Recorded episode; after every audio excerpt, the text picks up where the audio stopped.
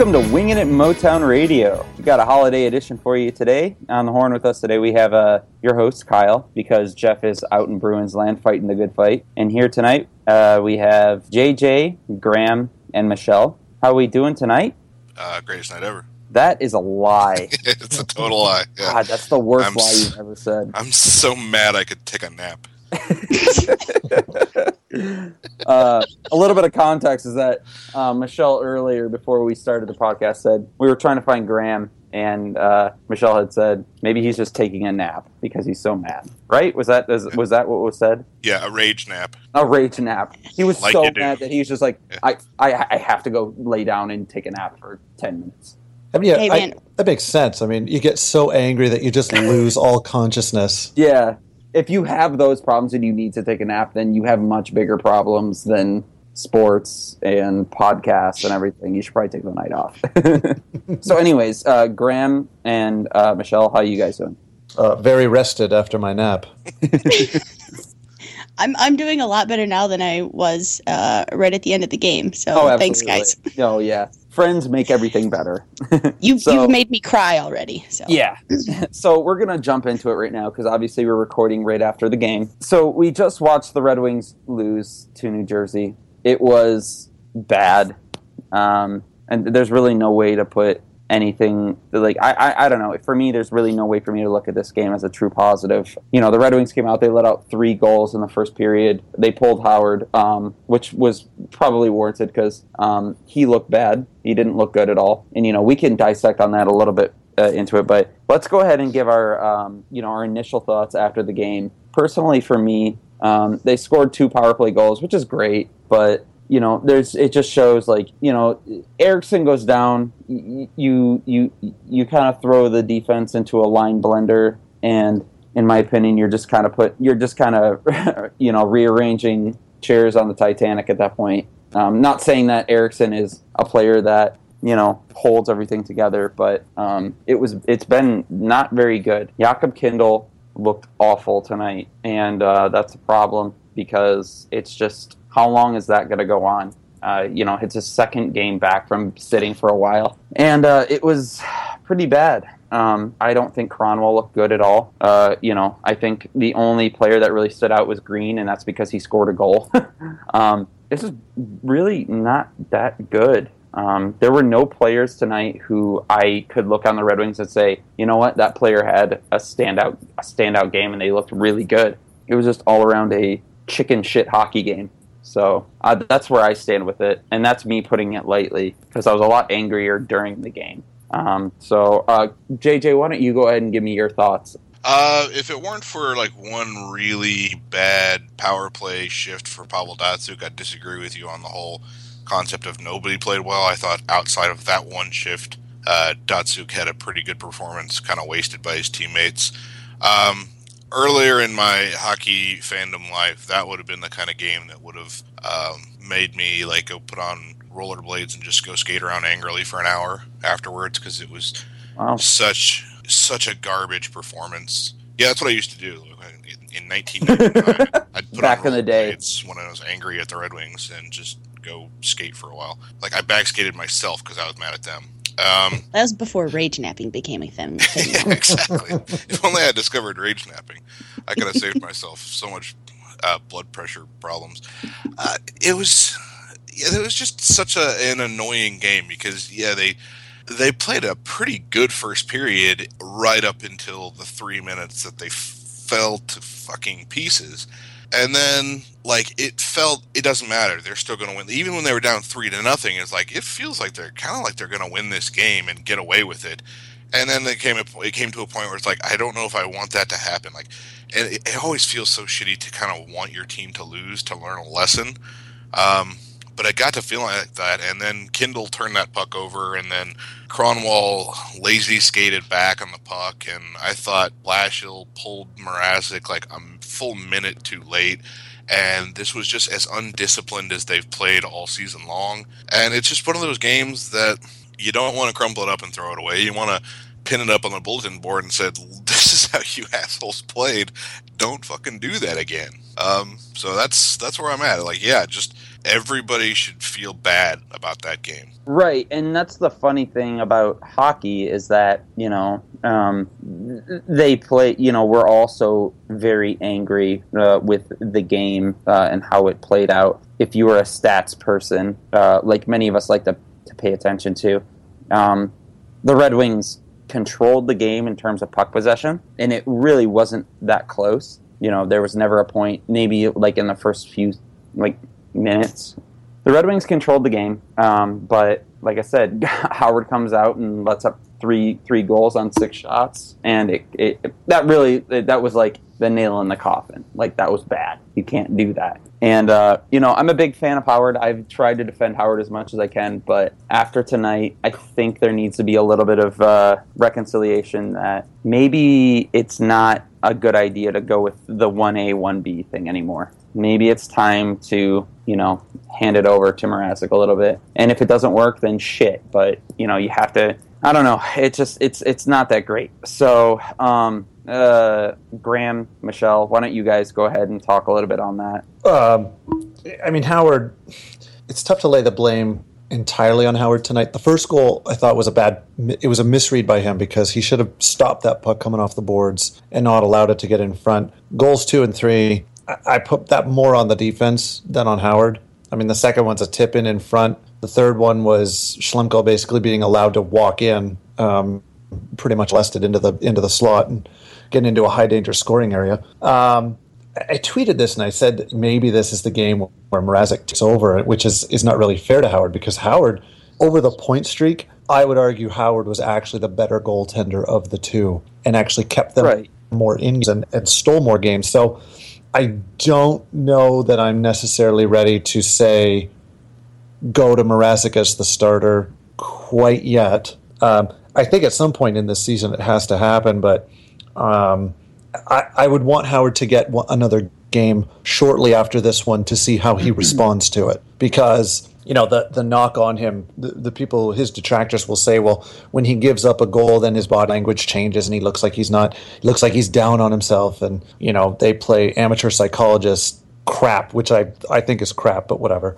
um, but it will be interesting to see if if he does follow up tonight's performance with another sub 900 game then Yeah. you start to go, okay, maybe maybe it's time to go to Mrazek. But I, I, I don't want to see Howard not get a start within the next week. So you know, shortly after the Christmas break. Yeah, no, I think that you'll definitely see Howard get uh, you know one more start before the Christmas break because well, what do we have? Like we have We got four games in six days coming up after the Christmas break. okay, so, So obviously you gonna might, get you'll see him after that. But Mm-hmm. um, Michelle, what, do, what what about you? Uh, you know, go ahead and weigh in on that for us. I'm not so much angry as I was frustrated at the loss. Um, I think that there were some, like, there were some encouraging things, if you will, that we can take away. Like, the frustrating part, so we allowed those three stupid goals in a short span. And it's frustrating because Howard wasn't the greatest, but I'm also not going to string him up because, kind of like Graham said, the first one he should have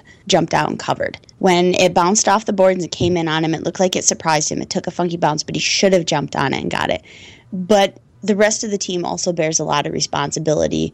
I would have liked to have seen him make, you know, one or two of those saves, but it's not something that I'm going to string a goalie up for. Just like, um, you know, on the goal that Mrazek let in, um, he made the initial save, passed the puck up to Kindl. Kindl gives it away. Mrazek makes the save, and then Kindl skates in and slides into Mrazek's left leg and takes it out from under him. And Mrazek's down and out, can't do anything about it. Like, yeah, he let in the goal, but it's not something. What the hell was he supposed to do? Um, the Wings did get two power play goals, which, given how atrocious our power play had been for so long, that's encouraging to see. Um, something else, uh, Joakim Andersson did not play. He played one shift in the third period, and then Luke Glendening didn't play after the 12:25 of the third period. And then we had that shift, that beautiful, beautiful shift with Larkin, Shane, and Jurco, and that entire sequence was it was like hockey porn. I mean, it was beautiful. But even right up until the end, even when we were down, I never felt like the game was something that we couldn't win. I never felt like all hope was lost. We're doomed. We're not going to win it. Even right up until the end, it was like we could come back. Right. And I mean that I that's at least something for me. I mean, there are some games where you just feel like they're never going to win. I felt a lot like that last season, but I don't feel like that this season with this team. Like even when everything goes to shit and you're down three nothing early in the game and you have to pull your goalie and like the team needs to pull their heads out of their asses. I don't get that feeling like all hope is lost. Well, that's good. I mean, at least you feel like that. um, the way I look at it is that I'm not going to pin the loss on Howard like at all. I really won't. Um, that one goal where they shot it in and it bounced off the boards, you know, those lively boards that we have at the Joe Louis Arena, and he just kind of played it like it was an icing. It seemed like, um, you know. It, they, they scored anyways, so obviously the, the fan in me wants to say, dude, jump at the puck and try and cover it up. Like, you know, try and at least knock it out of where it was going. Um, even if you miss it, maybe you knock it into a different angle, and that doesn't happen. But um, you know, you, you want to see him try and play that puck. You know, maybe he was confused. I don't know. Either way, I'm not going to pin it on Howard because uh, you know. It, when you look at it, the Red Wings they, they controlled the possession game. Um, I mean, Pavel Datsyuk um, at even strength only saw two shot attempts against, so he was at ninety percent shot attempts. Like so, he murdered you know whoever he was up against. Same with Brad Richards. Um, you know that that line was very good. It's just I mean, call it bad luck. I mean, because really, a goal like that where it bounced off the boards, you can consider that that's a bad luck. But you know, it, I don't feel satisfied just saying that it's bad luck. You know, I can't. I, am not the kind of fan that could just say, "Oh, well, you know, they're not winning, so it's bad luck." Um, I know. don't think it was bad luck. I mean, we saw breakdowns of yeah, the team, no, and it was like when when they did, you know, it bit them in the ass. Right, and it, that's the thing is that um, they, they didn't play like you know, like you said, um, you know, they went down three to nothing, and the game kind of changed. Obviously, you go down three to nothing, you're going to start taking more shots. You're going to start making, you know, you're going to tighten up a little bit, but. You, it, it just kind of put the tail between the legs, and I don't know. It was it was brutal to watch. Uh, you know, because obviously, if at least one of those goals doesn't go in, it's a completely different hockey game. So um, Here's the thing on, the, on those shots. Yeah, the first yeah, yeah. goal was absolutely soft. It was a bad goal by Jimmy Howard, and anybody who says otherwise mm-hmm. is not telling the truth. But to say like, "Oh, that destroyed the team" or whatever, or the the second and third goals are on him, you square to the damn puck. You don't square to the back door because that's how you give up really soft shorthand or short yep. side goals. That second goal. Not on Howard. That's a defensive breakdown. That third goal, you can't let Schlemko walk into the slot unmolested with a guy also coming across your field of view because there was a Devils player that was low too, and they score, you don't blame that on the goalie. That is called a high danger shot for for for a reason. When he makes a save, then you appreciate that he made a wonderful save.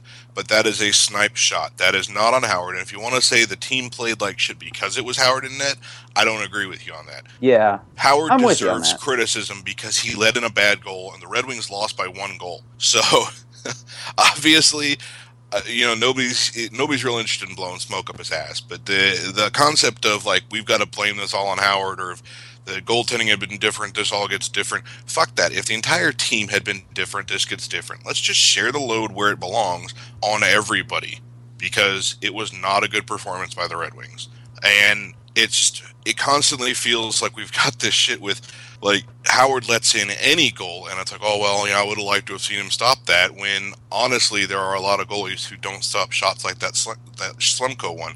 It's the responsibility of the team to not fucking allow those shots. So right. just call it what it is. It was a bad performance by Howard, absolutely. It is the loss on Howard, if you want to call it that. Do your thing, but I I don't agree. I think it's lazy. Yeah, and I'm with you on that. I think that it's uh, it's more of a team you know, you know, you put the, the, the blame more on the team uh, more than you do on the goalie, um, and that's fine. Um, but I'll never tell anybody how to fan. If they want to blame Howard, fine. But um, I don't know. Graham, well, I, I, mean, what about to, you? To, J, to JJ's point, I won't I won't tell somebody how to fan. But if they blame Howard, I'll tell them that that's not that's not right. I mean, it's there's a difference between saying um, you know, don't be upset or, or or don't blame the goalie. But I mean, we can you can look at the game tonight and say, look, Howard's not without. Um, but if you are going to say Jimmy Howard cost the Red Wings the game tonight, that that's not right. That's not a that's not a correct statement. Right. Because I'll tell you this if people truly believe that the team is deflated uh, after Howard lets in that first goal, which was a bad goal by him to let in, I think that says more about the other players and about the coaching staff than it does about Jimmy Howard. Because Yeah. one bad goal or mistake should not cause a professional hockey team to just completely fall apart and and give up two horrific goals after that. That that shouldn't happen. So even if even if Howard had just like done like a Goldberg in the Mighty Ducks and just thrown his equipment on the ground and let them score, that still shouldn't affect the rest of the team. If anything, if if you want to play that amateur psychologist, if anything, that should kind of strengthen the team because they'll say, "Hey, we got to pick our goalie up because you know what? He made a mistake, but we're a team and we got to play better." So, um, anybody who says that you know the team gave up or Howard gave up, it's it's garbage. I don't agree with it. Yeah. Yeah. Well, I've, I've tried. I've you know I've I've kind of um, played the whole you know goalie against goalie all season long, and it's it's funny because Mrazek has had bad games. He's had games where he's had goals go in and he shouldn't have, but you don't see the fan base really pinning, pinning it on him. Why is that? Uh, well, I'll let you kind of you know. I think that just goes without saying. I think people are you know they're they're quicker to judge on Howard than they are on Mrazek, and that's fine. I get it, but um, it's kind of like with the Larkin thing. You know, everybody wants to believe that Larkin has a great game every game, but you know, if there was a stretch where he wasn't playing that well. You know, albeit it wasn't a very long stretch, but um, you know, so it, it is what it is. And tonight isn't a Howard loss; it's a team loss. It really is. Um, and and blame it on whoever you want, but I think it it goes not not even just with the team, like the players. It has a lot to do with coaching. Um, and I'm not saying that the coaching is bad, but you know, whatever. Let's let's not try and pine over that for too long. But you know, it was a, it was a rough game, um, and you know the Red Wings went through a, such a long stretch where they were generating points, but and and that got them up in the standings. But as we stand right now, um, we're fourth in the division. The Panthers have pulled in front of us, albeit we, we do have a game in hand on them. Uh, the Sens are a, point back from us. We have a game in hand on them, and obviously the regulation overtime loss win thing. Um, but you know that's not good, acceptable in my opinion, because you think about if you want to think back to how many blown leads this team has had um, that have taken us to overtime or have lost the game. Um, the team should easily be number one with how the Canadiens have kind of bottomed out right now. So I'm a little bit upset with that. I think that's you know that's I'm I'm I'm, I'm upset with that because I think that wins are very valuable in this division because of how tight it actually is. Um,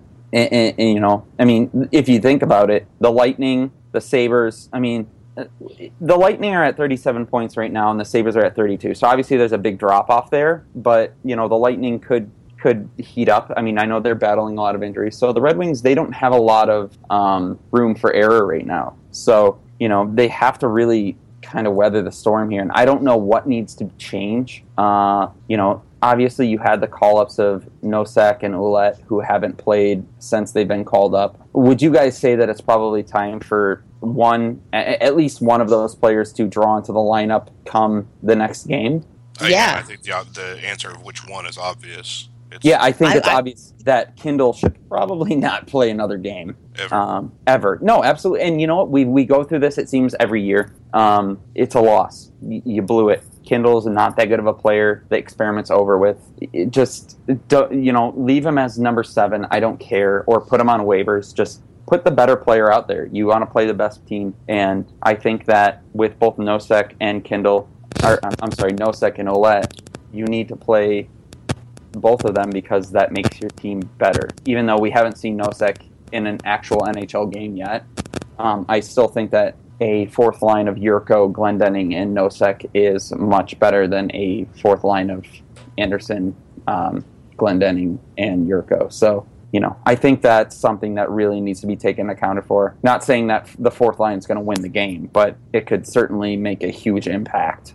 yeah, I agree. Well, that was a quick. I, I, I would have put uh, Nosek and Ouellette in both of them as soon as they were called up. Oh yeah, I would have too. I would have put them in before they were called up, but I mean, they make eh, kind of as you outlined, they make the team better. They're better options, and if you could get that fourth line to be better and offensive and maybe chip in some goals. Like that can I mean that can be the difference maker in a game. Look at how many games are one goal games, two goal games. If you get one more goal, if you could get one goal every few games from your fourth line and that's like nothing that could be a difference maker. That could get you a couple extra points. And with how tight the points race is, that I mean that can make a big difference. Like why do you want to stick with a shit fourth line that you know isn't going to score you any goals, that isn't going to do anything, and then you're going to put Jurco there who you know could do something when you have other options. You have right there at your disposal I could easily make this fourth line better. I could make this fourth line Right. good. But And- no, I'm going to stick with what it is. Yeah. Poop. Well, I, I like this diarrhea poop instead. I understand that. I a- at first I understood why they put Kindl in because he had sat for a long time. So hopefully you're lighting a fire under his ass, and maybe he comes and he plays really well. But he didn't. He didn't play well. He played bad. Okay, you cut your losses That was, there. that was the entire narrative last year, though, too. it Was like, right. oh, it has been. Babcock's sitting him to light a fire under his ass, and then Well, he'd come in and play good for a game. That's what he does. I'm sick of that. I'd rather have. Well, yeah, that's player that plays good all the time. that's been the narrative of much of Kindl's career, and that's whatever. that that's what he is. So, um, so yeah, next game we should uh, we should we should look for uh, and Nosek at least one of the two drawing into the lineup. That's that that we all agree on that, and I believe that most of the fans would agree on that. Um, so let's move on from this game. Like, let's get it out of our systems. It sucks, whatever. But let's talk about the week that was. We didn't have many games, so what do we have? Three. Um, Yeah. so we saw Vancouver, which was a loss. Um, and then you know the uh, the Flames, which is a win, and then tonight, obviously, um, the Red Wings in their last ten are five, two, and three, um, which isn't terrible. I mean, if you want to go ahead, you know, it, it, it's not terrible. It's three games above 500. Yeah, sort of. I mean, if you wanna if you wanna look at it that way. Um, trolling Caleb there because he was complaining Oh, about that earlier today. Yeah, I know, I know. Um, they are at a they're even with goal differential, which is, eh, but um, so if you look back at the Vancouver game and then the Flames, um, and then you know obviously we already talked about tonight. Over a three game span, that's kind of a small sample size, but you know what you've seen over the three games. What are your and like your thoughts after seeing them all? So I'll let you guys talk a bit on that because I, admittedly, I didn't get to see much of the Flames game. The Vancouver game, I didn't see much of, very much of. So I, I want you guys to kind of talk a little bit more on that if you could. Go ahead, Graham. Graham is dead. Okay, JJ, go ahead. Um, Uh, he's he's rage napping. Okay, leave him Yeah, he's taking another nap. gee. Ah, it's it was a, a really annoying week, honestly. The Vancouver game where the Canucks were playing their uh, their third game in four nights and the second of back to back, where they were tired, and the Red Wings had not played since Monday, which had been a loss. it was just a they came out and they just shit the bed against Vancouver. Um, just some real uninspired, sloppy horse shit. Um, just uh, like the the like, if there was ever a statement game to be made where it's like we have a killer instinct, that was the game the Red Wings should have made that statement and they didn't, and that's that's truly aggravating. Uh, then they came back and they played a really good game against the Flames. Um, they had a two goal lead going into the third that they actually held on to, even though of course they had to make it close. Um, because why the hell not? Like I've I haven't been as relieved about a sh- uh, an empty net goal in a, a very long time, but like that was kind of it Right. felt like exercising the demons there as far Yeah. as not giving up leads. And then yeah, the uh, the Jersey game again where they just couldn't get out of their own damn way. It's Yeah. it's uh it's been a little scary coming off Yeah. of the the real good performance they've had, the performance they'd had that climbed them so high in the standings. So um, it just shows they've got a lot more work to do. They've got the potential to be a, a pretty a pretty damn good team if they can get all their shit together at once. But they have uh, only shown glimpses of that. It seems like they fix one thing and another thing gets broken, or or uh, you know that's it's just they can't uh, they can't all get on the same page. Right, Graham, are you alive? I think so. Can you hear me? Yes. All right, good. I missed my, you. Yeah, my uh, my microphone took a rage nap. So, um, yeah, no, I mean Vancouver game was, you know, it was somewhat similar to this in that it was, you know, they kind of came out. It was actually worse because they came out like they just completely forgot how to play. Um, the Calgary game overall was a good game. Uh, I think that was actually one of the more complete games they've put together in, in quite some time, and you know we talked about tonight already. So um, I kind of agree with JJ. It's it's really it's a, a matter of consistency, and this is something that is not new for the Red Wings. Um, we we've seen it all year. We saw it last year. We saw it the year before. Um, I don't know what it is. Sometimes you get these glimpses of how good this team actually could be, and you think, you know, this is a team that could maybe do some damage enough, and then you see them, you know, have these these small stretches where you think they'll they should be fighting for first overall. So, um, I mean,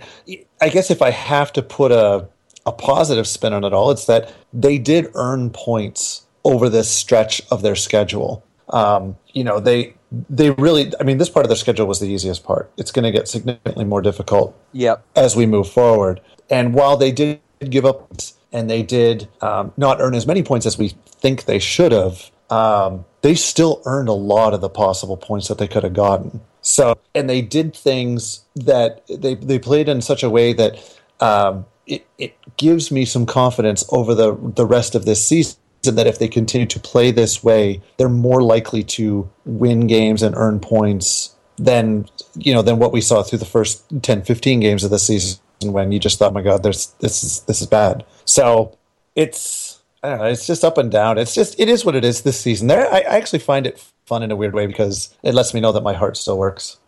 right, and uh, the funny thing is, and that's it, what really chaps my ass most is that um, against you know we go back to Vancouver. That was a game that no excuses. You win that game because they were missing uh, one of the Sedin twins, and uh, they were missing uh, what the hell is his name? Their second line center. They were missing. Okay, so they were essentially missing their first line center, their second line center. Um, you have to win that game. Vancouver is a bad team, um, even though they are second in the Pacific right now. Pacific is a gong show. Um, it's just you you absolutely have to win that game and they you know they got a point out of it they got to lose a point but you need to you need to pull it out and win that game and uh you know they came out and they won against the flames which is a game again they should win um, and they did and then tonight was another game you should win because when you look at the rosters you compare rosters you know who on the canucks or the devils do they have a player who is like a complete game changer who is one of those players? I mean, you guess I guess you could say is maybe Radim Vrbata or the other Sedin twin. I think it was Daniel Sedin. Did he play or was it Henrik? I think it was Daniel. Daniel um, played. Yeah, Daniel played. Uh, you, you, know, you look at the, you look at the um, the Devils roster, and it's just like outside of Cammalleri, there are no players on that team who come close to what the Red Wings have. So it's it's a little frustrating. You know, I think that obviously um, the uh, the Devils have the benefit of having one of the better goalies in the league in Cory Schneider, um, but that shouldn't be enough because he didn't look particularly sharp tonight. Um, so you know, it is what it is. Um, they should definitely have at least four points out of that that span, but they didn't. So um, you know, it was a it was a bad stretch, and you know now they they kind of are paying for it because in such a close division, they really need to get, hoard as many points as possible, which they were doing for a while, uh, whether it's winning or losing. Um, and and like Graham had said, it's not going to get easier. You know, you have a stretch of teams that are, you know, they're okay. You know, you're going to have the Predators, the Wild, uh, the Jets who aren't that great, the Penguins who aren't that good, the Sabres who are like, you know, are they good? Are they bad? They're more likely bad. But um, so it's time to kind of put up or shut up and kind of show what the team actually is. So uh, I don't know. Uh, Michelle, what about you? Over the last three games, um, your thoughts? Obviously, they can't be that great, but maybe you have a little bit more of a positive outlook. Uh, so go ahead and enlighten us.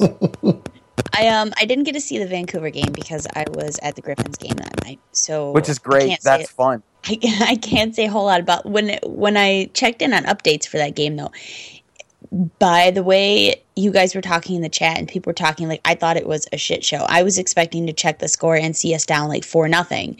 And i think when i looked it was like i think it was two one. And i was like oh well i mean score wise that's that's not that bad. Like this is mm-hmm. doable. And then i checked in later i saw that it went to a shootout and i'm looking through and i'm like oh well brad richards scored the only goal in the shootout. I mean I get I get really tired of talking about Jimmy Howard in the shootout because I mean that's not his strong point. Like every goalie in the league has things that they're really good at and then they have weaknesses, right? And I think that it's the job of the team to help out with a goalie's weaknesses just like a goalie helps out with the team's weaknesses. That's part of being a team. But then I look at, you know, the Wings only scoring one in the shootout and like I mean, if we could get a little bit better at that too. And it looked, you know, like from what I could see, it didn't look like Jimmy. It looked like he had a pretty good game in regulation and overtime. So I don't know. It's kind of disappointing for it to end in a shootout like that. And then the Calgary game, I did get to watch, and I thought that was a pretty good game. I I enjoyed watching that game, and you know we won, so that's always good. the The frustrating thing for me at times, and I say frustrated, I mean mildly frustrated, is when I look when I see like you catch those glimpses of the team being really good and you're like wow when this is all working and like everybody's doing their job and they're working like a well-oiled machine it's beautiful. I mean the the way that these players can play the passes that they make just the way they work together it's it's a lot of fun to watch. It's it's like art on ice. And then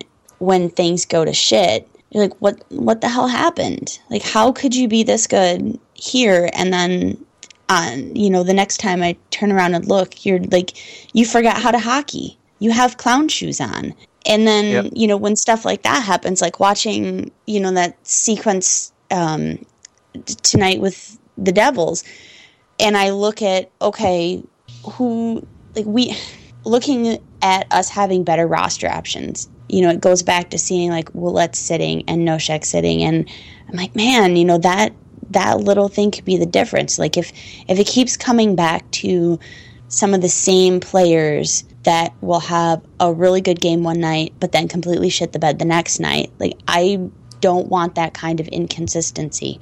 I would rather have you know players that can be good, even if they're not great every night, but can be good every night. And I think that's the frustrating part of seeing, um, you know, like looking at these last three games is it's it seems like it's such an up and down, um, and that's kind of frustrating to watch sometimes. And I, I don't know. Well, I will say that one thing. Yeah, go ahead, JJ. That's the thing with Kindl. Is like I'm, a, I was okay with him playing in the Calgary game. Um, Ouellette had just played the two previous nights in Grand Rapids, so yeah, let Kindl come back in, let Ouellette sit. But like even in a game where we pretty much dominated Calgary, uh, Kindl wasn't that good, and that was in like he got super duper easy zones. He got a 100% offensive zone starts to defenses. He had zero starts in the defensive zone, and like really just didn't do anything. Um, so I thought that was a good opportunity to like, okay, well, maybe it was rust or maybe you suck. So fuck it, you had your chance. Let's. yeah, that was the big thing about the Vancouver game. They were coming off such a long stretch of having rest, and uh, you know, you you want to look at your team and think that they're going to come out guns ablazing, fresh legs, but um, yeah, and uh, it's not it's not even about like scape, you know, it's it's not scapegoating players, like it's not scapegoating Kindl. It's just going, hey, look, we have a better option. We have a better right. somebody that we think could be better at our disposal. Why don't we friggin' use him? Yes, the thing is, if you've got rust, then are you practicing the right way? Because a lot of the mistakes they were making were mental breakdowns. Uh, the pass that off a Kindl that got picked off that ended up as the game-winning goal in the the Jersey game tonight was not a bad decision. I know a lot of people like, oh, you never go up the middle from the defensive zone. But if you look at the replay, the absolute safest play was back around behind the net. Um, because the guy who ended up tipping the pass off Kindl's stick was actually covering up the wall. So the the safe up the wall play was not the right play. The pass up the middle was there. He just didn't make it. You've got to be able to get that puck a little bit off the ice and to miss the very end of that stick. And he didn't do it. He just didn't execute. That is a mental mistake. The third goal that got Howard chased was um, Nyquist got the, the, the stick taken out of his hands, and he went to the bench to get a new one, and so he was late on the back check on Schlemko, uh, the defenseman who jumped up on the play and recognized it. Well, the Kaiser was facing the play the entire time that was happening, And he should have recognized that Schlemko did not have a guy covering him, that the back checker was not there, and backed off. But instead, he chased up the boards to pinch a guy off, which would have been a great play had the back checker been there. But since he didn't have that support, it was a bad idea. Schlemko gets free, coasts to the slot, scores the goal. It's just those little tiny mental breakdowns that it's like you, if you'd have just thought about it for half a second, not you, Brendan Smith, because you should never think about anything because you're bad at that. Right. But if you just focus a little bit better, you don't make these mistakes and things turn out fine. And I don't think that you needed to have played a game in the last week to not make that mistake. Um, so No, that should be a pretty basic, basic ingrained thing in, in their brains at this point. I agree. Like a, you know, So- a decision like that. Yeah, I mean, moving along, we've already like with with recent news, basically. Uh, you know, we already covered Ouellette, Nosek. They got the call ups before the roster freeze. Um, you know, they'll stay here for the time being. Um, you know, after the roster freeze is lifted, you know, obviously by that time Ericsson will be better. So he, obviously he'll he'll come back into the into the lineup. Um, which player do you think goes down first? Because the Red Wings have, without Nosek, they have 12 forwards who are healthy. So um, just really quick here, uh, I personally think that Ouellette stays and Nosek goes back down because I don't think they're willing to put Kindl and Smith both into the game at this point. I would hope. So I think Ouellette probably gets games before gets more games than Nosek gets. But if Ericsson's I back, then that would. Yeah, I are don't they going to keep so. that many defensemen? Yeah, Erickson comes back. They send Let down because then you have otherwise you have eight defensemen and twelve forwards. Yeah, well, YOLO. I mean, I don't. honestly, I I- think I I think think, that's that, what I I'd lo- they're better off with with Ouellette in the lineup than anybody else. So Why I, I don't disagree with that. Um, I I agree. Let should be. I would put Ouellette in uh, instead of Ericsson. if Ericsson was Oh, healthy, yeah. I'd be Well, like, that's a well, you know what, Yeah. You you know what? You're still hurt. You're you know what, you need like four more months to recover from your minor upper body injury. Yeah. Um, and if he argues, you just hit him again. Yeah. Wow. With Nosek, I get torn. I admit I, I haven't seen Nosek play. Um, I know the easy thing is to say, well, he'd be better than Joakim Andersson. I've never, never seen Nosek play at the NHL level. I don't know personally whether that's a true statement or not. I also know that Jeff Blashill is not playing his fourth in the third period of games, and he's barely playing his third line, his fourth line at all. So I don't know what sort of impact Nosek is going to have. I mean, if you're looking for offense, and Michelle, I'm going to ask you to please correct me if I'm wrong here, but Nosek is not really one of the more offensive guys in Grand Rapids, correct? Uh, well, he's he's not at this particular moment, but he's had a really rough start to the season. Plus, his wingers are Dan Cleary and Colin Campbell, so Okay. fuck that shit. But he Well- like he tore up the playoffs last year. I mean, he has a lot of offensive capabilities. So we think The- that we it- so the consensus is that they're not going to keep eight defensemen. That's that, which makes sense. So um, Yeah, I think it's more that they're not going to only keep 12 forwards. yeah, I, I think But, that yeah. that yeah that that might be worse. It's twelve forwards. That's that's that's kind of cutting it pretty close. Um, unless you want to move Smith to forward again, which was awful. Um, um, so we kind of already went through how tight the Atlantic is right now. Um, it seems like it's just going to be that way for the rest of the season. Um, the Red Wings, as they're playing right now, they could make the playoffs. Really, you know, as a second, you know, you know, and number two in their division, or they could make it as a wild card. So you know, that's nothing new uh, for them right now. Uh, so we're not going to really weigh in on that. Um, so just another th- another piece of news that we are not going to spend a lot of time on because nobody really cares. But uh, Marek Tvrdon, Red Wings prospect, um, he went on unconditional waivers, which essentially means they both both the team and the player had agreed that hey man, not working out. Let's just cut ties. You know, we'll we'll basically buy out the contract and and you know go wherever you want to go. Um, he pretty much had said that he didn't want to play in the ECHL this year, and you know it's not really his choice. The team isn't going to cater to a lower tier prospect, so uh, they kind of just let him go. Um, do we see that as a you know a loss for the future at all? Personally, I don't think so. But I said that with you know Janmark and Ferraro. So well, yeah, but yeah, those but- two are in the NHL. He's going back to basically the the whole mutually agreed termination. Like it's not even a buyout. It's like basically we agree you're done in North America because it's it's not like nobody's ever done this before, so I don't know what the NHL would do. But after Tvrdon cleared unconditional waivers and his contract was terminated, which was such a non-story that basically nobody bothered saying, "Oh, hey, by the way, Tvrdon cleared waivers and he's terminated," it just it just happened. Um, if he were to go, like he is technically a free agent in North America right now, but I don't know if he signs with another team, what the NHL does about that. Because the concept of like you could have had him on waivers and now you're signing him to another contract is mildly stinky of of, of circumvention. So essentially, the way that works is, yeah, you're you're done in North America. Um, the Red Wings could have actually loaned him to Slovakia to say, fine, go play there. You've cleared waivers. It doesn't matter. Uh, we're going to hold on to your contract and you can go have fun back in the motherland. And if you're real great, we'll bring you back. They cared so little about him saying he was going to bolt. They didn't even want to do that. They didn't even hold. They would rather have his contract space against the 50 con- uh, contract limit than to say we think you have a chance to make it in North American hockey. So yeah, it's it is what it is. Bye. Right. So Bye, Felicia. I think we all we all feel the way. It's just like buy. I, I personally I don't know how that works. I thought it was somewhat of a buyout. So he wouldn't be able to sign with another NHL team. Uh, it, technically, apparently he can. I just don't know because it's never happened. Like I don't know if the NHL would allow it.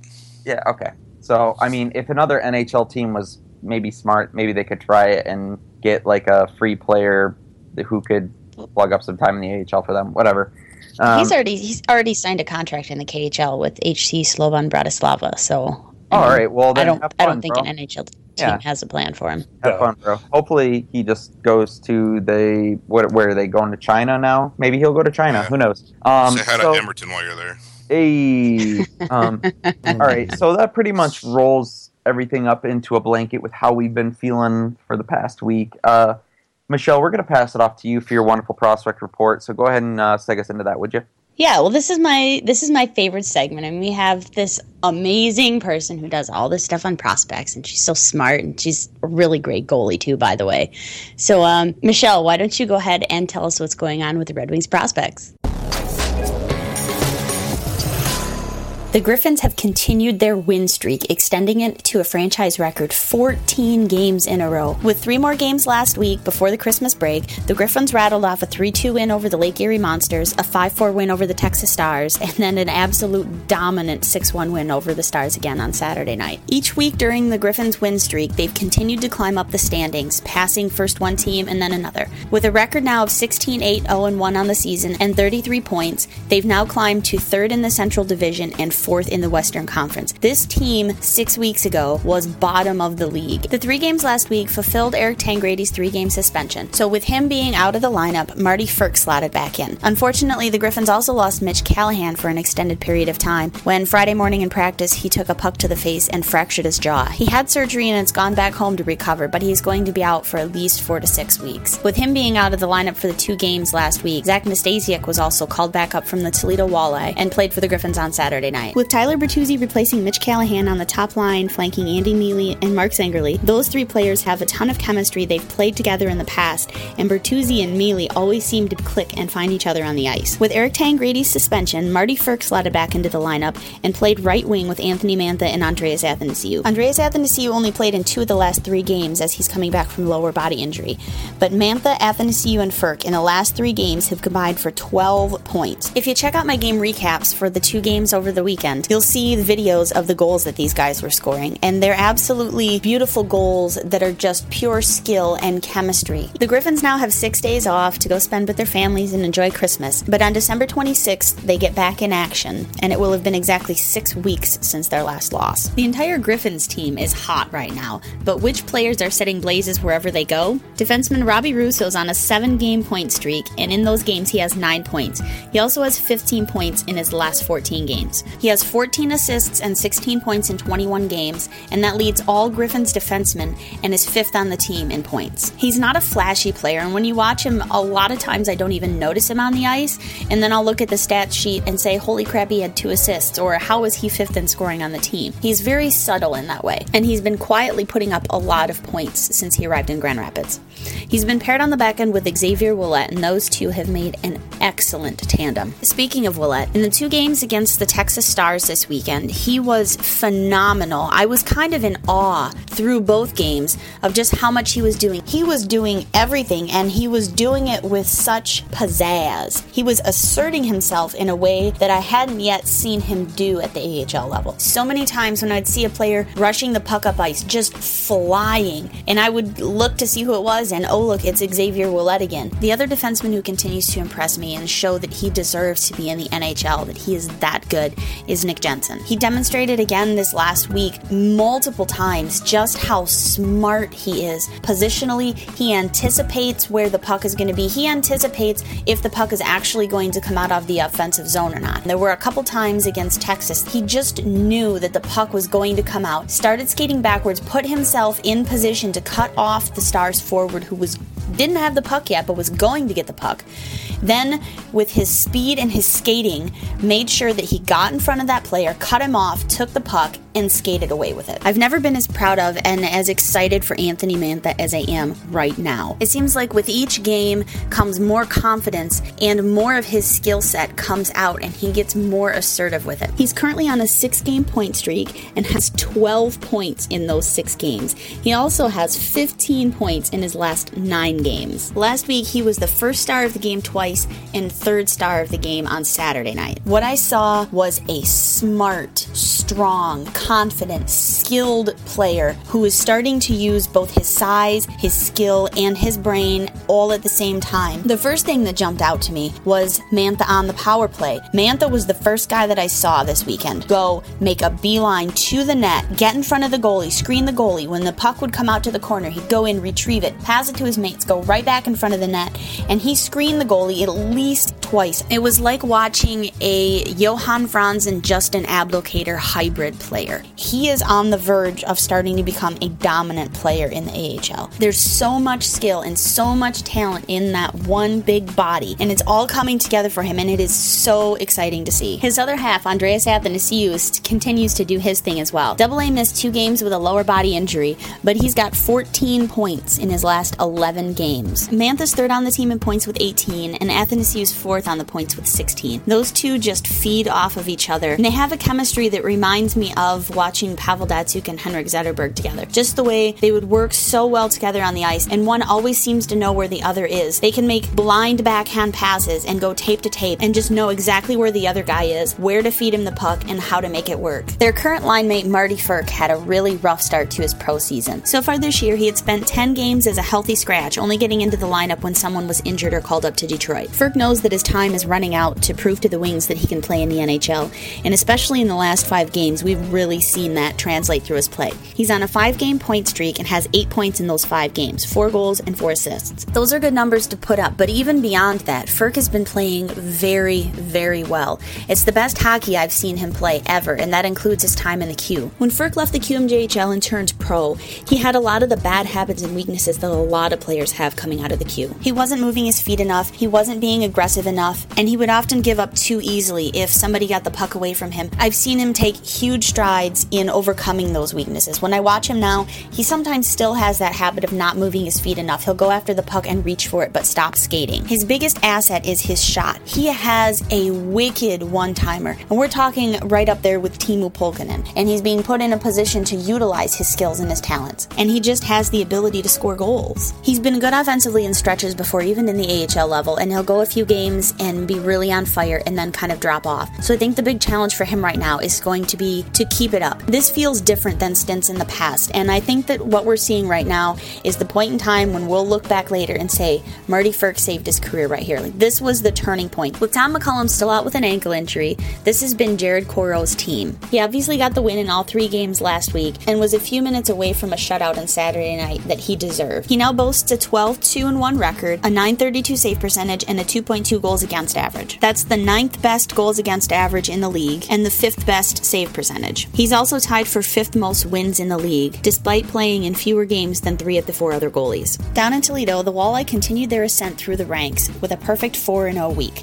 Wednesday, they had a 5 1 win over the Indy Fuel, Thursday, a 4 3 shootout win over the Brampton Beast, Saturday, a 2 0 shutout versus the Manchester Monarchs, and Sunday, a 4 3 win over the Indy Fuel. They're now first in the Northern Division and third in the Eastern Conference, with a 16 7 1 3 record and 36 points. The Walleye got Zach Nastasiuk back for two of those games after he suffered another concussion in Grand Rapids and was out for a while. In those two games, he scored three goals and had an assist, and that includes a game winner in the 5 1 win against Indy on Wednesday. Unfortunately for the Walleye, they've lost Zach Nasty for the next little bit as he was recalled to Grand Rapids. And then word came this last week that they're also losing their second leading point getter, Marek Tvrdon. The Red Wings and Tvrdon mutually decided to terminate his contract, and the Wings put him on unconditional waivers. He was unhappy playing in the ECHL and wanted to be at least with the Griffins or playing back in Slovakia. Tvrdon was obviously unhappy playing in Toledo, and the Red Wings, while they could have loaned him to Slovakia and still held on to his rights, obviously didn't have future plans for him as they decided that having his contract freed up was of more value to them than holding on to him and loaning him out to a team in Slovakia. In other prospects news, Chase Pearson made Team USA for their World Junior A Challenge tournament. In the exhibition game, he had two assists, and then in five games in the tournament, he had two goals and three assists for five points. Team USA beat Canada East 7 1 in their final game and took bronze in the World Junior A Challenge. In the Western Hockey League, I continue to be impressed by Dominic Turgeon. He picked up four more points in three games last week, three goals and an assist, including his team's only two goals in a 2 1 overtime win over Spokane. Despite scoring his team's only goals in that game to get them the win, he could only manage to be nominated as third star of the game. He's still first on his team in points with 36. He's second in goals with 17. Rehart Bucharts has 18. And just since last week, he's moved up from 32nd in Western Hockey League scoring to 26th. Over in Sweden, Christoffer Ehn didn't register a point in Sweden's exhibition game versus Denmark for the World Juniors, but Axel Holmstrom picked up two assists in the game, including a power play assist in a 5 0 win over Denmark. Initial roster projections had Holmstrom as the first line center for Sweden and Ehn as the fourth line center. However, after the exhibition game, it looks like lines have been changed up a little bit, and Holmstrom will probably be centering the second line. He is, however, on the first power play unit as the net front puck retrieval guy. To no one's surprise, Joe Hicketts made the final roster for Team Canada. In two exhibition games, he picked up an assist. He did play at even strength power play and on the penalty kill. Before the tournament even started, it was pretty much a given that he was a lock to make the team. He's the veteran returning guy, he's very good, and his coach from Victoria is also the head coach for Team Canada. So he knows exactly what Hicketts can do. Exhibition games for the World Juniors continue through Christmas Eve. They take Christmas off, and then World Junior games will start in the preliminary round on December 26th. Since there's not a lot going on in prospects action right now, that leaves me plenty of time to answer your questions. A Sprout 42 says so, Tangradi, Lucky and line mates? Or is it possible that there's something else there? When the Griffins were really bad through the first 10 games of the season, Tangradi was one of their better players, and that's evidenced by the fact that he's still leading the team in points and goals. At 6 foot 4, 233 pounds, he's a big body, he has good hands, good offensive abilities, and he has a little bit of snarl to his game. I think that his performance so far this season is more indicative of his ability and his play than it is that he's had good line mates or been lucky. I think that at the NHL level, he's probably a semi replaceable fourth, maybe third line player. But I think he is an interesting player because he has size, he has good hands, he has offensive abilities, and he has that little bit of grit and snarl to his game that a lot of coaches like. Could there be something else there? Possibly. Bringing the Wing asked, is Anthony Mantha's recent performance his ticket to getting a call up? The short answer to that is no, but it's not because he hasn't been performing incredibly well and working towards earning that call up. My hesitation in bringing him up right now would be that he's about to break through. Uh, he's playing very well, he's putting all the pieces together, and he's finally getting in, and he's very confident in the AHL. I think one of the things you risk if you called him up at this particular moment would be that he still could be overwhelmed at the NHL level at this point. Like he hasn't mastered everything yet, but he's getting really good at it.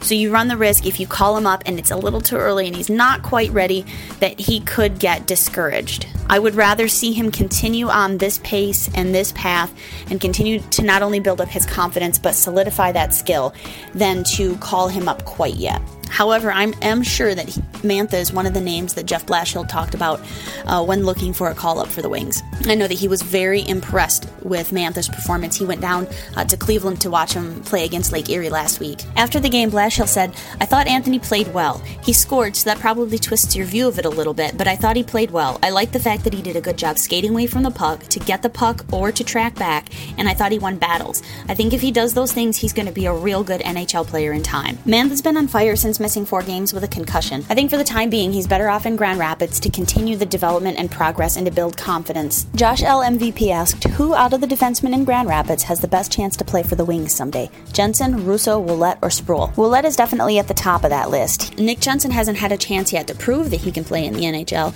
but he's a guy but he is absolutely an NHL defenseman, and I really hope that he gets to play with the Wings. Acadiani6 asked, When does Axel Holmstrom make the jump over to North America?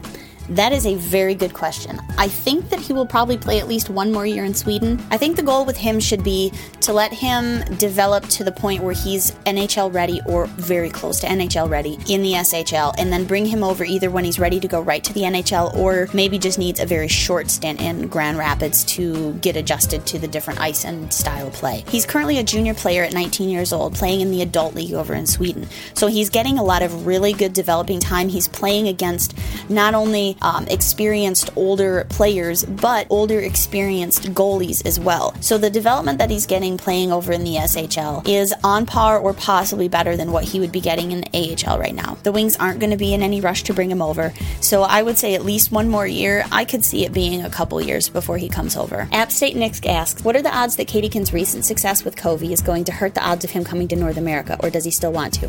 As far as I know, he still wants to come over to the NHL, but it's not anything that he's in a rush for. I don't think his success with SKA and Kovalchuk will will make him change his mind about wanting to come over. Rather, I think it will actually help him prepare much better to come over. And a couple people asked questions about Joe Hicketts this week. Between the Circles asked, "Do you think Joe Hicketts' size is going to keep him from the Detroit roster?" I absolutely do not. He is small at 5 foot 8, 177 pounds, but what's oftentimes missed is for a guy that's as short as he is, he's very strong. He's very muscular. He has a thick, stocky build. Just for comparison, Hicketts is three inches shorter than Teemu Pulkkinen, who stands 5'11, but Pulkkinen only weighs six pounds more according to the official roster. Uh, Last summer in the Prospects tournament, Joe Hicketts went into a board battle with Anthony Mantha, who's 6'4, 214 pounds, and Hicketts made him look silly. Alex Stewart is a Western Hockey League scout for hockeyprospects.com, and one of the things he recently said about Joe Hicketts was he makes wonderful first pass, he has tremendous poise, and being a 5'11 defenseman, one of the things that's most impressive is his ability to clear the front of the net. He would be impressive at that if he was 6'5, but he does a really good job at it for a guy of his size. The Red Wings over the years have been one of the best teams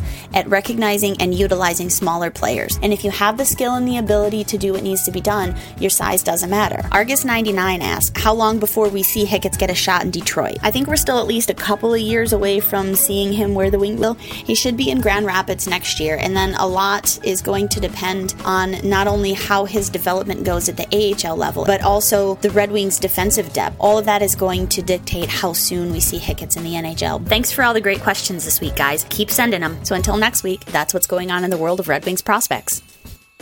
Thank you for that prospects report, Michelle. That was awesome. You're great. Now we're going to throw it over to JJ for reader questions. JJ, what have we got? Thanks, Michelle. You are the best. Uh, very first off, we've got Hockey Hubby asking uh, the big question Are we going to talk about face offs? Of course we should. I mean, all the diggers covered it in grand detail because there was like one throwaway comment that they all had to build shit off of. So, what about face offs, guys? You like those? Good things? I, I saw that movie. It was it was okay. You know, not not my favorite though. Well, I do want to rip my face off. so I guess this is. Kyle, I can't feel my face when I'm with you. Oh, I know. I can't. I- You know, there's a lot of people who would probably say the same thing. I that don't know. could just that, be I, the I don't even could know. just What be the cocaine talking. I don't even know what that means, but you know, we'll go with it. This is otter bullshit. Get to the questions. Hello. I Yes. ought to kick your butt for that. Voice of God.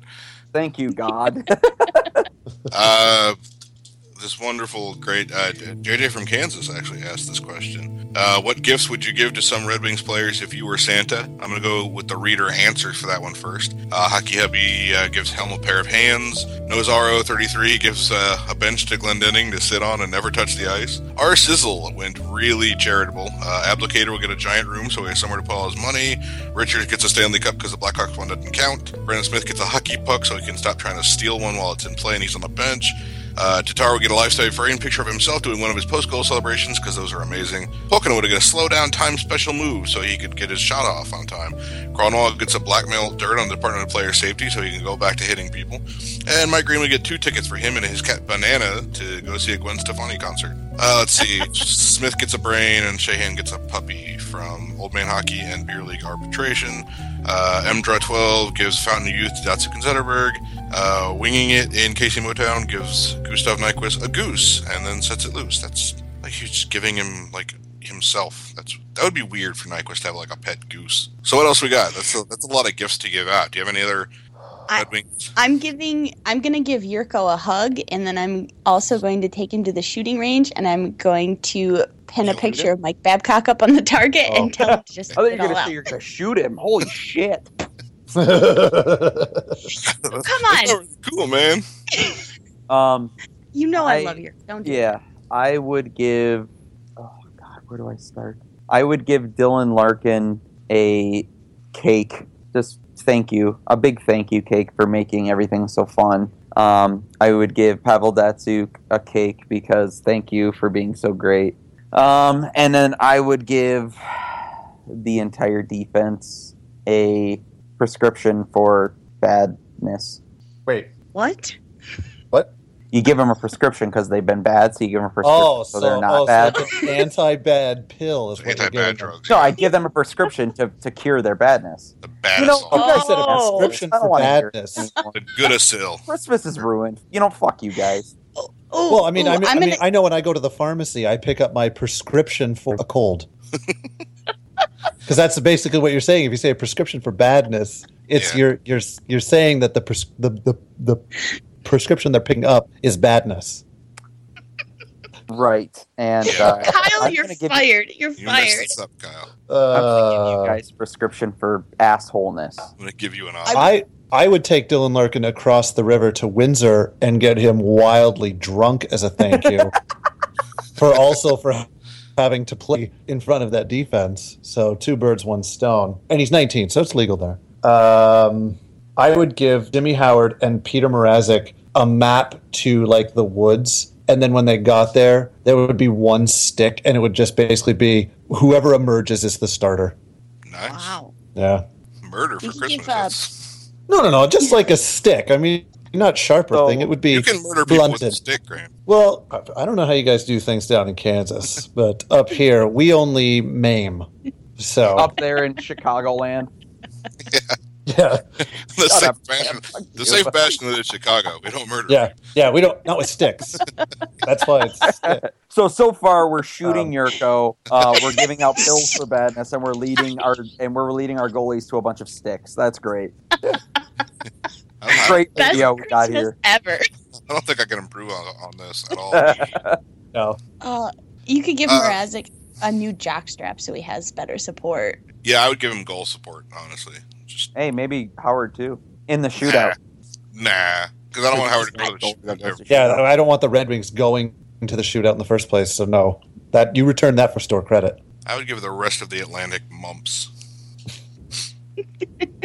chemical, yeah, chemical biological warfare. That's let's just ramp this shit up to eleven.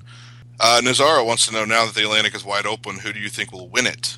We uh, we talked about that. We didn't. Uh, let's get specific, Graham. Who wins the Atlantic? Florida.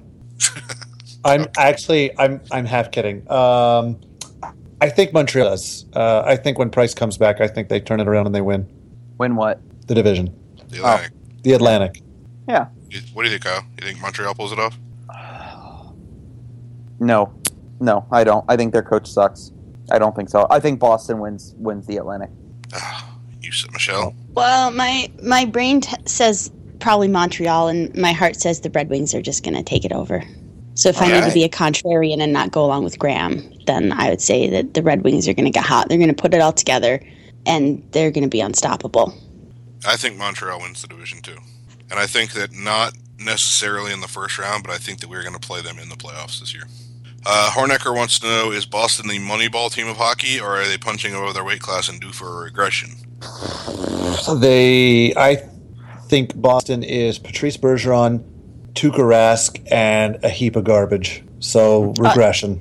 Don't Sometimes forget that's all you new need. star player Landon Ferraro. Oh, right. New new top line winger, Landon Ferraro. That's right. I, just didn't really honestly- weigh in on that, but that I, I that could I could put a whole fucking radio show on that. How Landon Ferraro is magically effective when he has fair usage. But anyways, go ahead. Yeah, we we should have played Ferraro with Datsyuk more often. Um, I cannot believe that a team can be called like the money ball, like oh the the smart spending their money get it to get the most out of um, market inefficiencies. I, you, you play you trade a third rounder for Zac Rinaldo and then play him. I cannot accept that's a money ball move. No, Uh, not at all. I think they are a well structured team. I think Claude Julien is honestly a good coach, and I think uh, they are a team built for Claude Julien's system, and Claude Julien's system is good, and that makes them a good team. I don't think that it's like I don't think it's magic or, or necessarily garbage, but I don't think they're as good as they've been in the last ten or fifteen games, if if that makes any sense. Yeah, I think they're definitely riding, you know, that that hotness that maybe the Red Wings were were running on. So, you know, they're a good team. I'm not going to take that away from them at all. They've always been a very good team. Um, who, you know, they don't have any terrible contracts. At first, everybody kind of made fun of the Beleskey contract, but uh, in retrospect, it's just it's not that bad of a contract um, for what it is. It's kind of like the Abdelkader contract. It sucks, but it's not terrible. It's not like you're paying the guy six, seven million dollars a year. So, um, I think Tuukka Rask is an overpaid goalie, though. Yeah, and he's a big baby too. Yep. Uh, Beer League arbitration with another good question. What happens first? Mrazek gives up a dumb goal while trying to score on an empty net, or the FSN behind the scenes commercial buffer camera catches Darren Eliot and or Chris Osgood saying something offensive. Uh, the first time Chris Osgood says he deserves to be in the Hall of Fame. That's offensive. but, um, Oh, there it is. Graham wins. We're going to shut that question down. Goodbye. Um, Red Wings 26 13 5. Big fan of Jurco, apparently. Uh, if you were commissioner for a day and you could change anything you wanted regarding how the game is played or how the league operates, what would it be? Also, Merry Christmas, Wim community. Aw, Merry Christmas. Merry Christmas. Michelle, what would be your one change? Oh. Um, I would. Fuck. I would magically.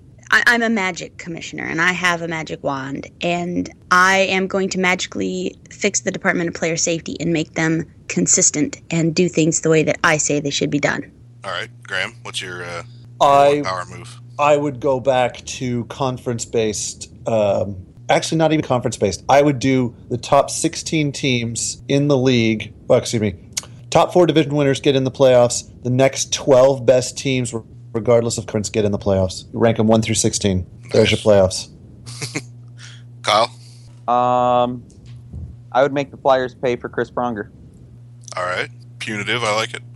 Uh, I'm going to go total homer, and I'm going to eliminate the salary cap for the Red Wings. Everybody else has to abide by it. Detroit does not.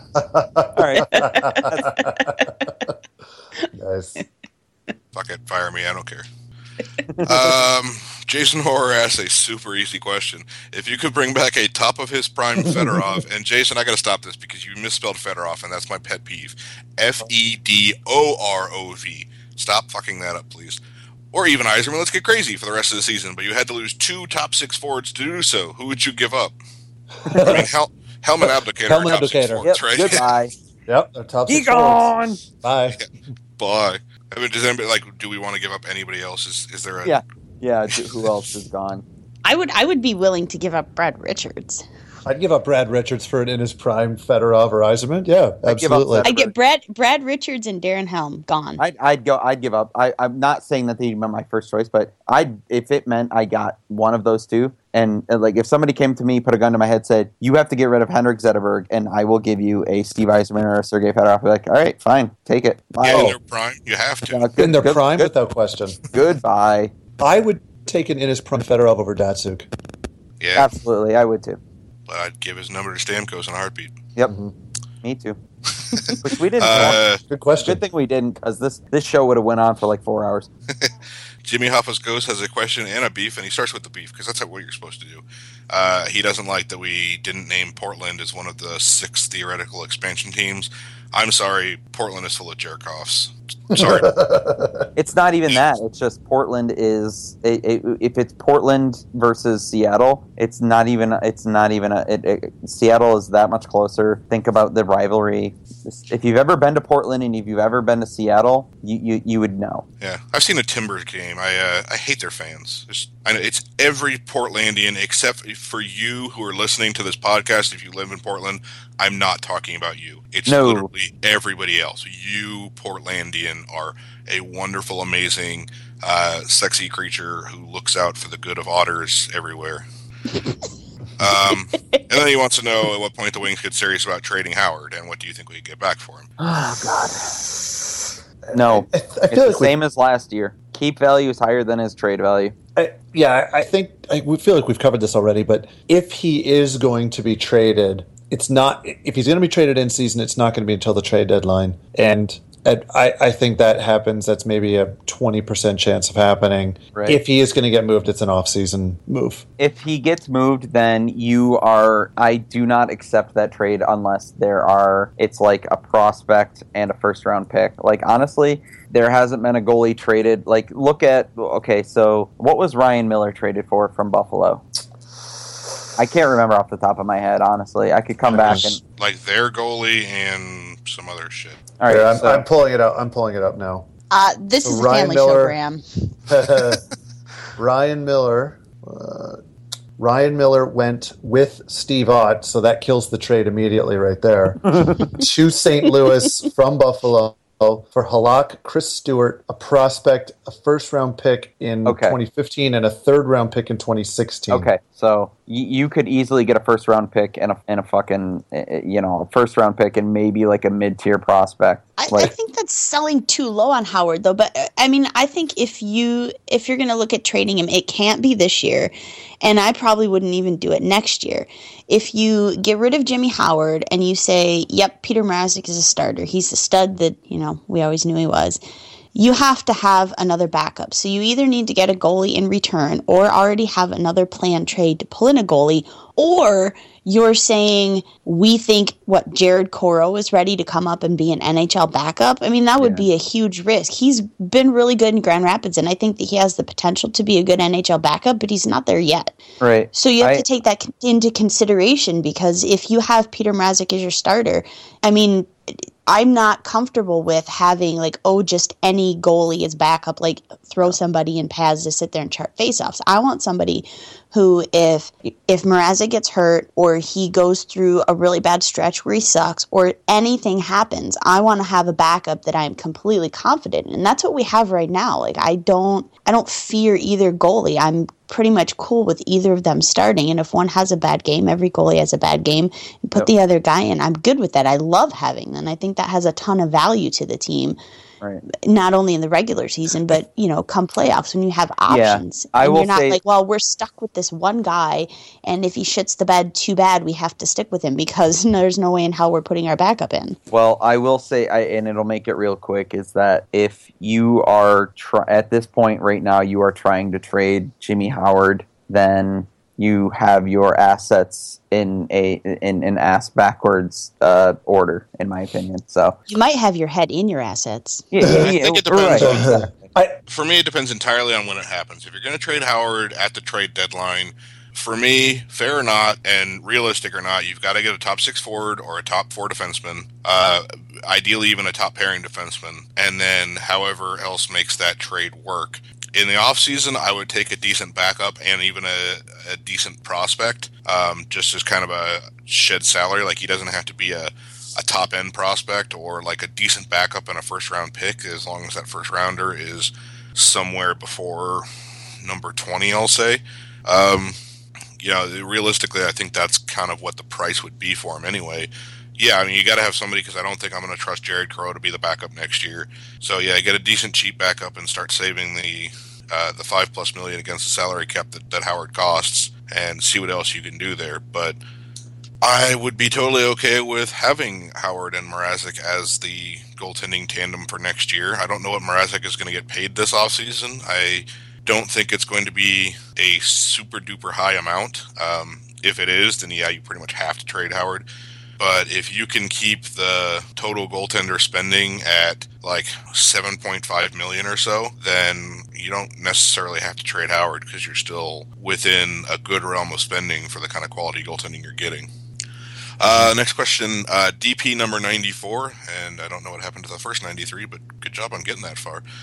Um, Face offs, they're great. I want to know about scoring. From a quick glance at stats, it seems secondary scoring is non existent, virtually zero scoring from our third and fourth lines, and special teams suck. Um, so it seems like he wants to know more about our scoring woes. And I'm going to take because I was looking into this. Uh, it's not our secondary scoring; it's our tertiary scoring, and it's our top end scoring. Honestly, uh, we have a lot of players who are around double digit goals. We do have well balanced scoring. We just don't have enough of it. If you're looking at the leaders around the league, guys have 20 goals already, and we're we've got a guy.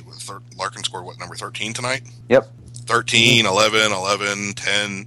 There's a lot of balanced scoring in the top three lines. There's just not enough of it. And yeah, the fourth line is not scoring enough, and the, the power play isn't scoring enough, but that's what we do. Yeah, I, I Power mean, play's if been getting can- better the Yeah. last couple of games. as long as they're playing New Jersey. Yes. Yeah, as long as they're playing bad teams, sure. It's still a tighter. I mean, fight. they it's it's yeah. I mean, they they went to so when they're in their point streak, they um, their power play was actually below their season average Yeah. um, through those thirteen games. So it could be better. No shorthanded goals. I I argue that shorthanded goals you should never count shorthanded goals as offense. Those are bonus goals. Those are like getting goals from Luke Glendening. You just you just look up or down or whatever you believe in and just say a side thank you that it happened because it shouldn't and you should treasure miracles every day. so, but so you know, whatever. Uh, I, if anything, I would actually say the the penalty killing should stop giving up goals because then your lack of offense from your power play and your and your lack of offense from your scoring doesn't hurt as much. But you know, frog tea and all that kind of crap. So, no, I mean the, the thing is, it's like you guys said, they're, they're just they don't they don't score enough as a as an entire group. But their their third line, if you consider it to be Tatar, Shane, and, and Nyquist, have two of their top goals on the on that line. So, I'd like per, personally, I'd like to see more offense, more goals kicked in from defensemen. I think Yep. that could go a long way towards helping um, kind of kickstart the offense and take some of the pressure off the the top lines. Stop missing the net, Kronwall, you old man. Yeah, just stop sucking. Octopus Connoisseur has two questions. Uh, is Axel Holmstrom the, the second coming? Uh, Hockey's Future believes he projects as a third liner. Uh, we probably are a bit higher on him than that. How much higher, Michelle? Um, I mean, sure, he could be a, a third line center, but I, I think he could be a really, really good third line center. Um, he's such a good man. His skill set, he's more of a finisher than a playmaker, but he's Same. got this. He's got this gritty side to his game too. Like he'll when I watch him play, he's kind of this balance between like offensively gifted goal scorer and dirty go to the corners like, you know, penalty kill guy, which is a great balance to have. I I don't know. I think that putting him projecting him at a third line center is is probably fair as of right now. Yeah, um, I'll just go ahead and say that we all thought, you know, you know, it's it's tough to say right now. Um, third line center sounds great to me. Uh, I really the way that he's been hyped up. I'd like to see him as a second line center type guy. But um, if you can watch him at the World Junior Championships this year uh, and see what he what he can do, um, I'm not comfortable saying that he's a third line center before he's even played a game in the AHL. So. Um, you know, it's it's it's put up or shut up. So um, we'll see. But he seems to be a very promising prospect who is performing very well at a professional level in Sweden. But it's a whole different Yeah. game here. So we'll see. Yeah, he's 19 years play. old, so So I can't say for I sure that yeah. I would like for him to be a second line center. I would like for him to uh, challenge Riley Sheahan soonest. Um, what I do know about him is that he's got like I think he's got a great attitude. Like he really does. Yeah, he really does. he, he constantly stresses how much he enjoys playing hockey and he really likes the game. And I kind of want that attitude in the locker room uh, sooner rather than later. So Right. Yeah, bring him That's over, how I see what he feel. does. That's how I feel about Svechnikov. Is that he's just you know he just loves the game so much, and that that's something you really want to see. So those players are always looking to get better, and with a player like that who has a skill set that he does, um, that's that's big time. So all right, the second part of the question is real tree or fake tree, Graham. Uh, I actually have one of each in my house. So the Why? fake the, the the fake tree is our nice one that we put in our front window, decorated very um, traditionally with uh, very, very nice decorations. And the real tree is our fun tree that we put all our fun ornaments on and stuff. with dildos and and all that. stuff. I have children. what the fuck with you? Come on, that That's was the tree in that's my bedroom. funny That's shit. different. This is good content. Yeah, the the dildo tree. That's the dildo tree. Yeah. Oh, that's going in the headline tomorrow. Red awful. Wing talk. Dildo tree. Kindl is bad. Jimmy Howard or Peter Mrazek?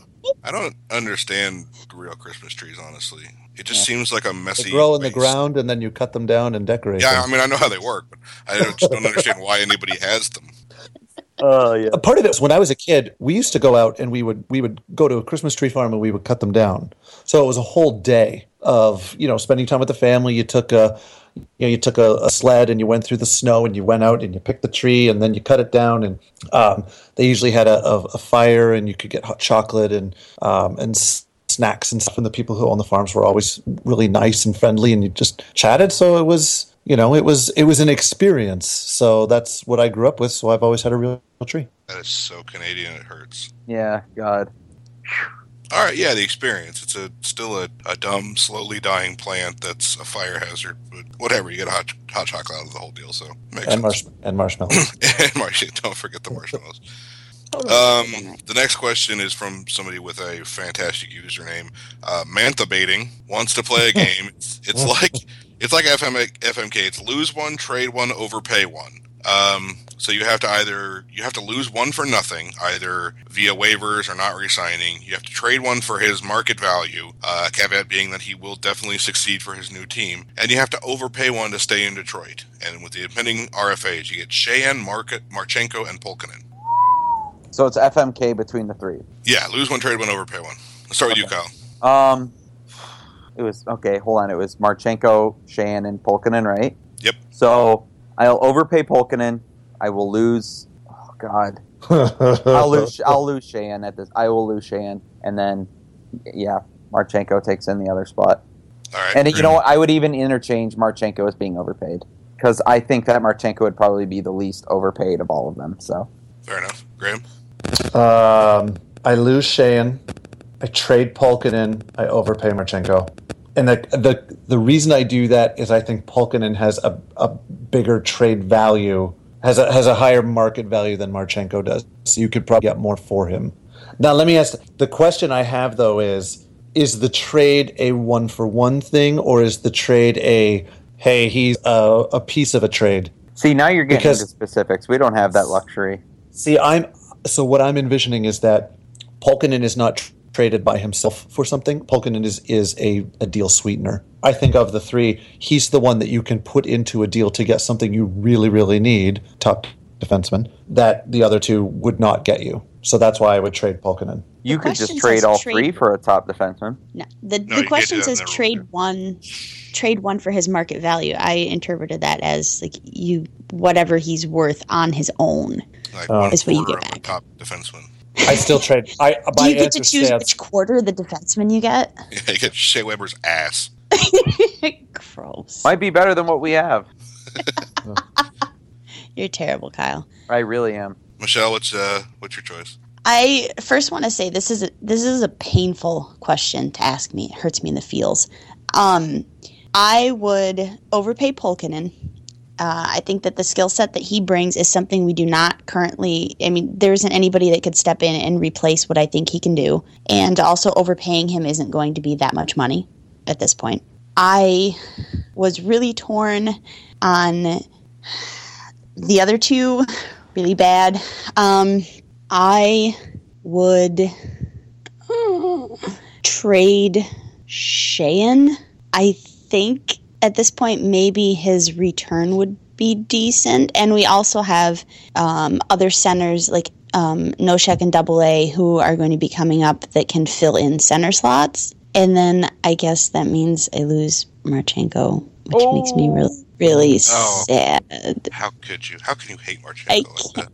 I don't, you know, I'm going to lose Marchenko and shoot Jurco, so I'm a terrible person. my, my only concern is that Marchenko represents a solid player in an area where the Red Wings are weak prospect wise defensively. And I, could, for, for me, I would never want to lose a defensive prospect for nothing. I think wingers specifically are pretty much a dime a dozen. You can you can replace depth wingers with just about anybody. Throw out a uh, you know a PTO to a guy or something like that. I think it, you. I just don't. You can have enough defensive depth in your system, which is why I would be hesitant to lose Marchenko for nothing. See, I want to. I, mean, I think never... that Marchenko has really proven himself, but we also have like Jensen we and Ouellet and Sproul and Russo and Hicketts and Puljujarvi and like it feels like we've got a lot of guys who should be getting chances and like we're not going to have enough space for them because for some inexplicable reason we are not going to get rid of Ericsson or we're going to keep Smith and Kindl around forever. So although I was- I actually do Marchenko is actually my overpay. That he, that's my vote because I think he's the the best player of those three. Honestly.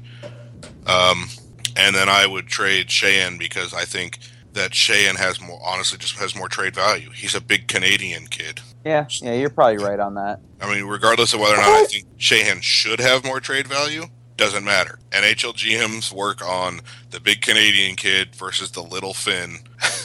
I mean, I, I, I, and I, just lose Pulkkinen by default there.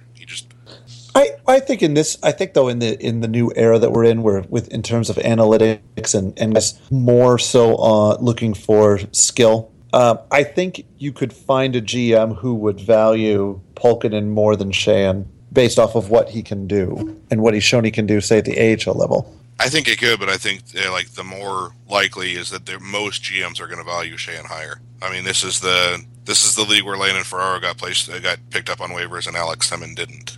Yeah, that's true. It's those soft European players, man. They're just garbage, worthless. Yeah, yeah. that's why I should uh, trade Polk and bring up Mantha, and replace him. Big Canadian yeah. kid. Yep. Uh, Acadiani six. If we were to get the most likely, if we were to get someone this off season between Eric Staal, Stamkos, Kopitar, and Buff and Bufflin, who's the most likely? I almost said Byfuglien. Buff, who's the most likely? Not the one you want the most, the one that we're that we're most likely to actually sign.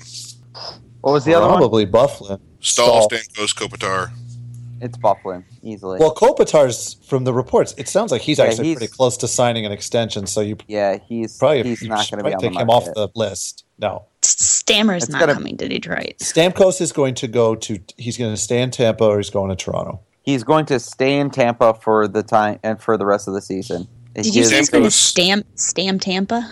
Stamkos in Stam Tampa? I might have. No, he's going to stay in Tampa until the end of the season. If he goes to, it, it, would be stupid for him not to, or stupid for Tampa to get rid of him. You know, with with how this division is, so they're going to keep him. And if he wants to bolt and go to another team and get a huge payday, then good for him. But um, I think that Bufflin is the the only one yeah, I think Buffalo is most likely, although I don't think he's terribly likely. At this point, Stamkos, what I'm rooting for, but I shouldn't be because it probably makes uh, one or two of our division rivals better, is I want him to be traded as a rental and then go back to Tampa in the offseason as UFA. I could, I, you know, I honestly could see, I could see Montreal uh, dealing up for him. God, can you imagine? Can you imagine how strong Tampa would be if they were able to pull that off? Because they would get all the benefits of, of trading him and then just get him right back? Well, yeah, they they would certainly control the price, so they could say you're going to give us you know a really good NHL forward or defenseman, and then you're going to give us prospects and picks. You know, so yeah, I, think I feel that, like if, if I think that happened, if, yeah, if anybody trades for Stamkos, I have a feeling that the team who is you know Tampa is likely going to come out on top on that one. Not only that, but like obviously I think Montreal would be a good candidate for that trade. And if that does happen, just the pained, whining articles that come out of the Canadian press, just bitching to the high heavens about collusion. Yeah. Just, oh man, I, I could feed my family off of that pain. um, it would be amazing. Uh, LA Wing wants to know about trust uh, trading Smith and Kindl for Justin Schultz out of Edmonton. No, You're tra- you're basically trading two older versions of Justin Schultz for Justin Schultz. I, I mean, if Edmonton's not happy with if if Edmonton thinks Justin Schultz isn't up to his potential, I don't think they're going to want Smith and Kindl. right? Yeah. How do you sell that to? Uh, you throw in a third. Oh, Yeah. you don't have a guy who, who yeah, you don't have a guy who's living up to his potential. We have two of those. One of that these is two is fun. bound to benefit from the change of scenery. Yeah. We'll take this problem, Justin Schultz, off your hands. I wouldn't tell- want Justin Schultz in Detroit. I don't think he would make them any better than Smith or Kindl do. True. I say Schultz is go for it. Go for it. Let's just knock this fucker out of the park. Well, at least you're freeing up a free spot, right? Yeah, All right. I mean, yeah. I- Okay. I would Fuck, pull Let's that do trade. it. Yeah. I, Fuck it. I, uh, let's see. Hey, a trading Howard question. We haven't had one of those before. I'm sorry, that was mean. I apologize, safety guy. Uh, PA Wingsman, does uh, Mrazek make the save if Kindl doesn't run into him on the game-winning goal? Uh, Yes. Yeah, probably. Yeah, yeah, it's all Kindl's fault. Trade Kindl and Howard for Justin Schultz. Probably. Throwing a third. I'm gonna go rage nap soon. Kindl and Howard for Kindl and Howard for Nugent Hopkins. Yes. That's A a trade million I'd do. times, 365 days out of the year, I would do that.